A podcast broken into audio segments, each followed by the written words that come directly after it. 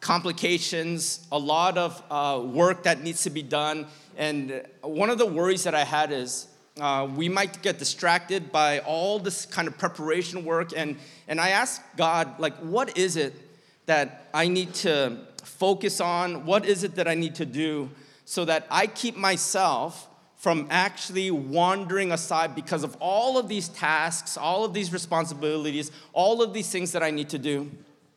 And what came to mind as I was uh, working on this is God really put on my heart rediscover the awe of God, rediscover who I am, and just be in awe. And in, in that, I understood part of that meant like in God's presence, He realigns my values. In God's presence, He helps me to realize what's important again, and me being able to trust Him more than me being able to entrust all of these issues that I need to take care of based on my resources and my planning and everything that I can do. He just says, You need to remember that I'm the one that's leading, that I'm the one that's in charge, and you can trust me. And this is why we have this theme as we're going into it rediscovering the awe of God. And so, this being the theme of our entire year, um, I wanted to start our vision series in January called this That They May Worship. That They May Worship. And, and in this worship, we rediscover the awe of God in our life. So let me begin with this. If you look in your life and you look past in all the things that you've been doing in your life and the experiences that you've had, what is the worst, long standing, chronic pain, complexity, hardship, trouble, challenge that you have had to face in your life? What is that long standing, hardship, challenge, struggle that it's been going on for so long and it feels like it never ends. There's no solution to it. And you've been experiencing that in your life. Now, once you have that in your mind, I want you to ask you if you are God right now and you could answer your own prayer request in light of that challenge and that hardship that you're going through, what would be the right answer? What would you say is the answer or the solution to the problem that you've been experiencing. If you were God and you could say it, God, just give me this, or God, just do this for me, what would that be? Now, the solution that you just came up with in your own head probably seems right to you. And if you shared it with me, and if I made you guys share it with each other, I'm most certain all of us would agree with you and just say, actually, that sounds like a pretty good solution. In fact, I'm pretty sure that with all the things and all the trouble that we go through, a lot of us, we would come to the same conclusion if we were in that same trouble or hardship that we were experiencing. And sometimes I think this is why we find our relationship with God a little bit difficult. Because in our perspective and with our limited view, what seems right to us or what seems right in terms of a solution that we need, and so obvious and so commonsensical that anyone else would know this, and especially God, He should know this, that that should be the answer. And our hardship that we have with God is that He doesn't seem to see it that way.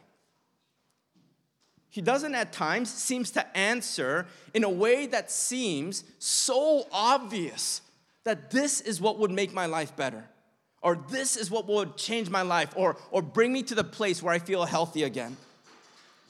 You know, at times I think this is why God feels in our life so silent and so distant, because we're not getting that answer that's so commonsensical in our minds. That the solution in our minds is so easy. I'm sure most of us have had experiences like this. You know, I'm gonna just give a lighter example. When I was like a teen, I remember one time I was absolutely certain, like 100%, no doubt in my mind, certain that this girl in my class really liked me. Like, I was reading all the signs right, right? And I was like, yes, she likes me for sure. And then I began, when I started to see that, and I was like reading all these kind of oh yeah, you know what, if I ask her out, of course she's gonna say yes. And because I was just becoming a Christian at that time, I did what was right as a Christian. I brought it to God in prayer. Right? I said, God, and I began this way if it is your will, right? When I ask her, let her say yes. But you guys all know what I really mean by that is not if it is your will, is that your will better be my desire, right? Your will better equate what I want to happen in this situation. I said, Lord, if it's your will, meaning I want it to be your will, let her say yes when I ask her. And you guys know what happened as soon as I asked her?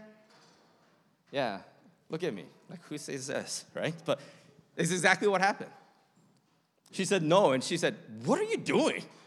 Right? I was so embarrassed that I didn't want to go to school the next day. Neither did I want to meet any of my friends because I was so confident. Right? And I was telling all my friends, I go, oh yeah, of course. Yeah, she likes me. Of course she's gonna say yes. And it was this total absolute rejection. No, what are you? And that was her exact words. And you can see it's, I'm still scarred to this day. What are you doing? See, at that time, I struggled with God so much because I just felt like, God, if you really loved me and you cared for me, how could you allow this to happen? But for those of you who are sharp minded, you probably already caught the kind of nuance that I'm bringing into my relationship with God at that time. See, basically, I was equating God's love for me based on my desires. So, God's love for me equals him approving and having the same desires that I have. Essentially, I was basically saying, God, if you don't love what I love, if you don't have the same desires that I have, then you don't love me. That was my truth. That was my relationship with God, but I didn't see it that way. I wanted God to love the things that I loved to give me the things that I wanted because in my mind, that was the solution. See, we all do this a lot, don't we?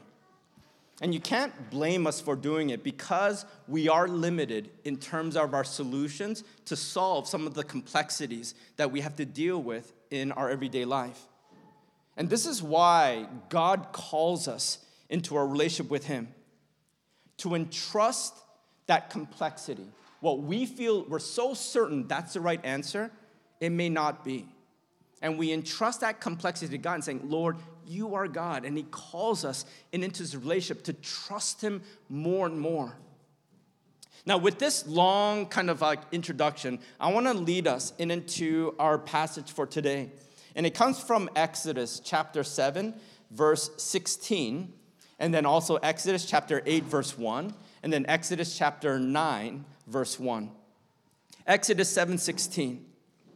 Then say to him, the Lord, the God of the Hebrews, has sent me to say to you, let my people go so that they may worship me in the wilderness. Now look at chapter 8. Then the Lord said to Moses, Go to Pharaoh and say to him, This is what the Lord says Let my people go so that they may worship me.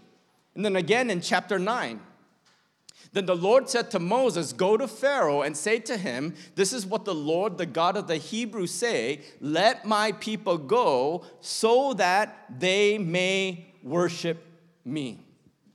Let me just pray real quick. Father, I thank you so much for giving us your word. And as we get in into this together, I pray, may you open up our hearts and our minds so we really understand what this says.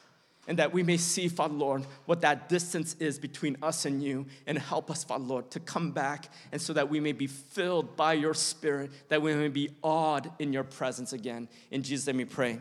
Amen. You see, what was happening here is that the Israel, uh, the Hebrew people were going through 400 years of slavery. They were oppressed, and there was no solution to all the oppression and that slavery that they had kind of like tumbled in into. It got so bad that they were so weak that the solution is do we do a revolt? But then the solution behind that, or the complexity behind that, is are we strong enough? We don't even have weapons. And they are a really skilled army. Then maybe be, let's run away. But how far can we really get if we try to run away from this? Or maybe we can ask if the guards stop beating us. But is that really the solution? If they, try, if they start treating us better, is that really the solution to some of the pain that we're experiencing? You see, in this crying out to God, because we see in Exodus, it says the people began to cry out to God because their pain and the complexity of their pain is due to all of the trials and all of the oppression, all of the slavery that they are experiencing. And this is the solution that God gives to Moses. He says to them, Tell Moses to go to Pharaoh and the solution to their oppression, the solution to their beatings, the solution to their insecurities and their loss of identity, he says, is worship. Tell Pharaoh to let my people go so that, and he says, they may worship. He doesn't say so that they can establish a nationhood and become this nation of Israel and then claim that. He doesn't say so that I can give them a land so that they feel more secure in their own land. He doesn't say anything else. He says, so they may worship. The first space in our complexities and our challenges and everything that we experience in our life, God says the first place is worship, so that we may worship.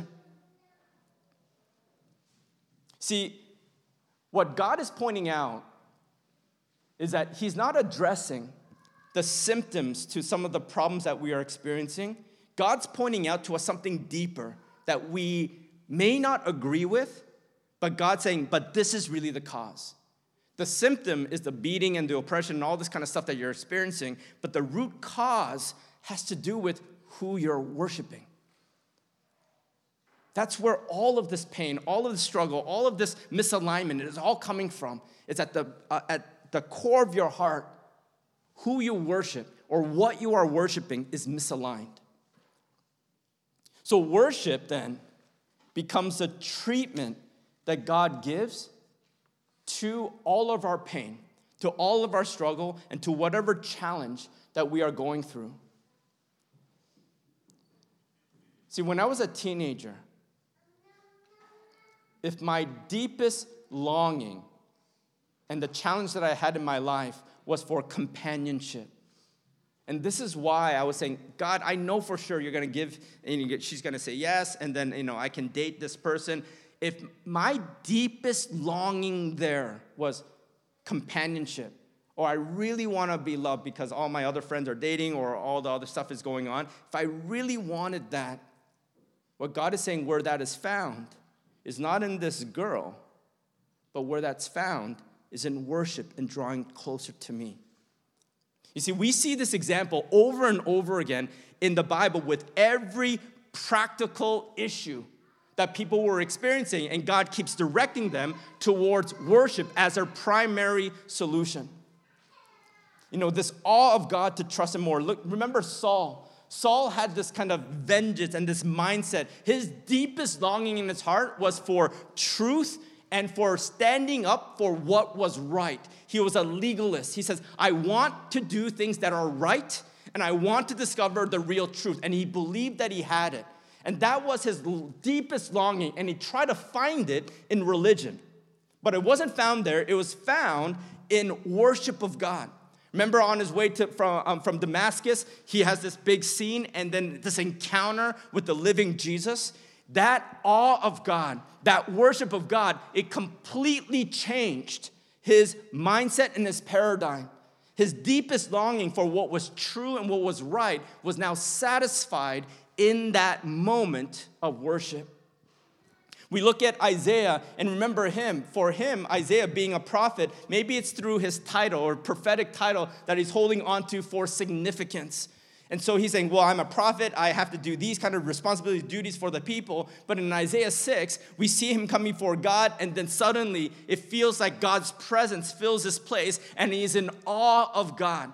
And in this awe of God, as this glory of God fills this place, God reveals who He is to Isaiah. And the very first response that Isaiah gives to God is He says, Yes, send me. I'm ready. Whatever you do, even before you say it, I am ready. His deepest longing for significance through his title of prophetic uh, leader of, of Israel, it was found in worship, not in his title. We look at the example of Job. Job, who had a lot of materialistic wealth, and he was doing everything that was right. And yet, tragedy hits Job. And as soon as everything is taken away, and now the security that the materialistic blessing had brought him is now suddenly gone, his solution to that loss was worship. He says, Naked I came from my mother's womb, and naked I will be, depart. May the name of the Lord be blessed. In Job chapter 1, he bows down, and the Bible says, and he bowed down in worship. And he said, Naked I came, naked I will depart. May the name of the Lord be blessed. His primary answer to the insecurity of his materialistic blessing was in worship. We look at Moses, and Moses, this need for assurance that my struggles that I'm going through and leading these stiff necked people that keep not listening to me and keep fighting against me, is it worth it, God? Do I have to keep going this way when it feels like we're not getting anywhere and we're just wandering here? Do I keep leading this? And then at that moment, he asked God to show me your glory, show me your back at least. And after he covers him in that rock, in that, in that space. God's glory passes over. And Moses, in that moment of worship, he says, I'm ready to do it again. Brothers and sisters, our realistic problems that we have, that sometimes we feel like is totally dissociated with our relationship with God, God keeps bringing us back to. It's found in worship, in awe of Him.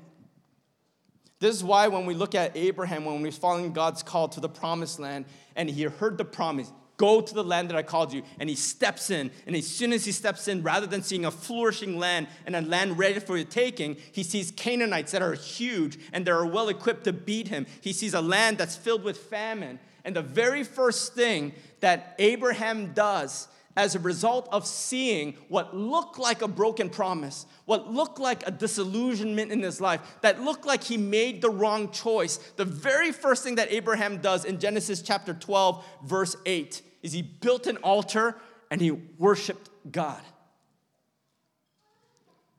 When we feel lost in our life and we feel like I took a wrong turn, he says, you find your direction in worship. Joshua, when he had to face the Jericho and that whole and that whole city that had never been defeated, and just taking over from Moses and feeling this insecurity of leadership and not knowing how are we going to beat them when they're all holed up in a, in, a, in, in a fortified city that no one has ever beaten. The night before, he's walking to just make preparations, and then the angel of the Lord meets him and he says, Joshua, this is holy ground in the middle of your complexity, in the middle of all of this worry and anxiety that is in your life, and not knowing what is the way forward, how are we going to defeat them? Are we all going to die here? It's a very real problem that has real consequences tomorrow. And the very first thing that the angel says is this, in this messy space, he says, is holy ground. Take off your sandals, worship. And that's exactly what Joshua does. To a very real problem, he worships God. And we know the result that comes out of that. You know, when Job lost everything, uh, sorry, when, um, when we see uh, Paul and Silas, they were flogged and they were put into prison just because they helped a demon possessed woman by casting out the demon that was inside of her. And the people got angry because they were manipulating the woman and using her for fortune telling. And so they beat Paul and Silas and they put them into prison. And the very first thing out of that, and the feeling of injustice, the feeling of, we just did what you called us to do, and this is the result out of it. The, the outcome doesn't fit the obedience. But in that space, what Paul and Silas do and what comes into their mind was worship. They begin to worship, and in the worship, it says, as they worship God, the foundations of that prison were shaken. Let me read it for you guys in Acts chapter 16, verse 25 to 30. About midnight, Paul and Silas were praying and singing hymns to God, and the other prisoners were listening to them. Suddenly, there was such a violent earthquake that the foundations of the prison were shaken. At once, all the prison doors flew open, and everyone's chains came loose. The jailer woke up, and when he saw the prison doors open, he drew his sword and was about to kill himself because he thought the prisoners had escaped. But Paul shouted, Don't harm yourself. We are all here. The jailer called for lights, rushed in, and fell trembling before Paul and Silas. And then he brought them out and asked, Sirs, what must I do to be saved?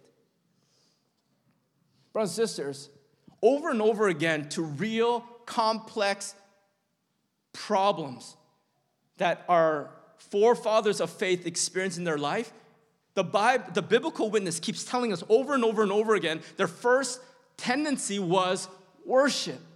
We got to go into worship. Now, when, when we look at our own habits and, and our tendencies, and things go really bad at, at work or things get really busy, our tendency is to skip worship. Our tendency is, I can't go to church this week. Things in my life are just out of control. But what we learned from here, he's saying, no, the very first thing that they took care of is saying, we need to get back into a posture of worship because that is where we are being misaligned. We can't be driven by a wrong paradigm or by the circumstances and what the circumstances bring. We need to see it God's way. We need to be reconnected with Him and to know, trust in Him once again. See, Jesus ultimately, He gives us the model and the answer why our forefathers of faith saw and understood worship as the number one anchor to our faith. Look at Matthew chapter 4, verse 8 to 11. Again, the t- devil took him to a very high mountain and showed him all the kingdoms of the world and their splendor. All this, he says, I'll give to you if you'll only bow down and worship me. Jesus said to him, Away from me, Satan, for it is written, Worship the Lord your God and serve him only. Then the devil left him, and angels came and attended him. See, what Satan, what we see clear in this passage is what Satan tries to do is he tries to misalign our hearts to worship something else. He says, All of these kingdoms I'll give you, isn't that the reason why you came? Is to get these things and to get it easier and what basically Satan is convincing Jesus to do is saying, worship convenience, worship the easier way, worship the shortcut. And I'll give all of this to you if you do that. And Jesus' response is saying, No, my worship is gonna always be anchored in God. No other thing takes the worship of my heart. And as soon as he says that, what happened? Satan flees. Satan cannot stand in the worship of God. Brothers and sisters, sometimes our minds are so preoccupied with the deception that Satan brings into our heart and saying, No, you got to focus on this thing. This thing is more important. And he makes us keep thinking in that paradigm and in that way, and it makes so much sense to us. And what Jesus responds to that, he's saying the problem that we have is our worship, or the number one aspect of what we worship is not God, but it's something else. Whether it's a relationship, whether it is uh, our family, whether it is our job, whether it is money, whether it is fame, any one of these things, he's saying your worship is misaligned. That's why the primary solution, the root cause, is our misaligned worship.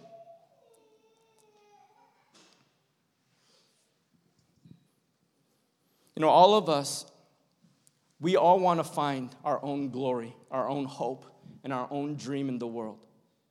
And Jesus tells us the true glory that we all seek, it's only found in God alone. The presence of God that truly satisfies everything. This is why he says, find it in worship. Only my presence. It satisfies our deepest longing. We are all called so to continually make sure that we carve space and do everything possible to worship the Lord our God with all of our heart, soul, mind, and strength. We do everything to make sure that takes its center place.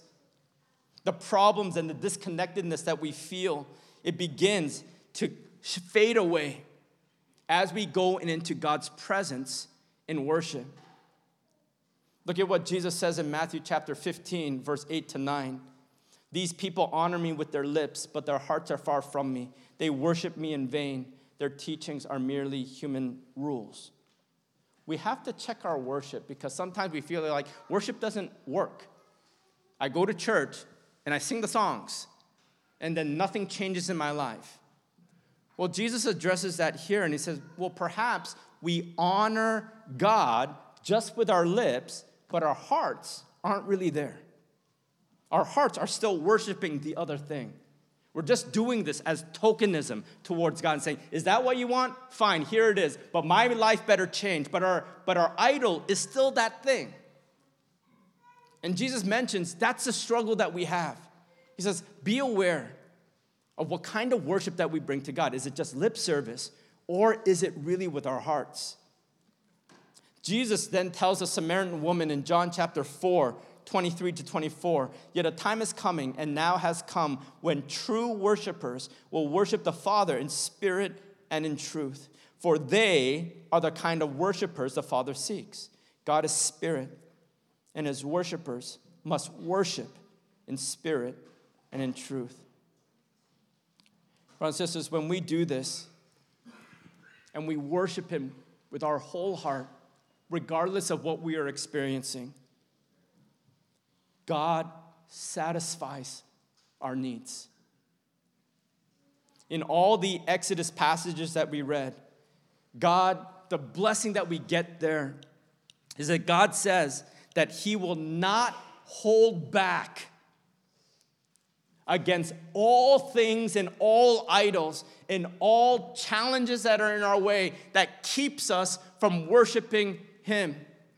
This is the blessing that we see in, the, in Exodus chapter 7, 8, and 9. We don't see, we didn't read the passage afterwards, but God says this to Pharaoh, and if you don't let my people go, if you don't let my people worship me in the desert, then I will send these plagues. Then I will send this opposition to you that you can't have a hold on my people anymore. Brothers and sisters, this is the promise. It doesn't just depend on my goodness and me being there and me being a good steward of my time. The promise that he gives is you just have to have that wanting heart. And he goes, if you have that wanting heart, but the thing is, all your circumstances and all these trials and all these hardships that are oppressing you, and Satan's just around you, dragging you down and saying, Life's not changing, and your life will never change. And even Pharaoh was saying that you will never escape my grasp. And then all these lies come into our head, and this is why it keeps them from worship. The promise that God gives is that be fearful of those things that are trying to hold you back, because I will not relent my anger and my fury upon those things. Brothers and sisters, whatever strongholds that are in our life, whatever hardships that we are, are experiencing, God says, as long as you have that wanting heart and you do it with that spirit of truth and desire, not with just uh, proclaiming lips, but with your hearts, he says, as you come into this place, and then as you try to worship and you want to give God everything, and then all of this crowded, satanic, oppressive things are around you and trying to say these lies, God's there. He's saying, I will push these things back, and I will curse all of these things that are trying to take you away from worship. But all that's required is a willing heart. That's it. We're not alone. God promises, see these powers fall. And we see it. As the Israelites, they go into worship. They get to Mount Sinai, and their worship is not good. They fall into idolatry right away. Despite those mistakes, that willing heart at the beginning to go and to do it, God holds back the Pharaoh Egyptian army and he buries them in the sea. God upholds his promise. And the same promise that he gives to each and every one of us. Brothers and sisters, let's not keep, let's not allow anything to keep us from worship. This year, 2024, let's be committed to rediscovering the awe of God, the awe of God in our life. See how it changes us, it transforms us into His image, and we begin to experience His glory, being satisfied in Him more and more in our life.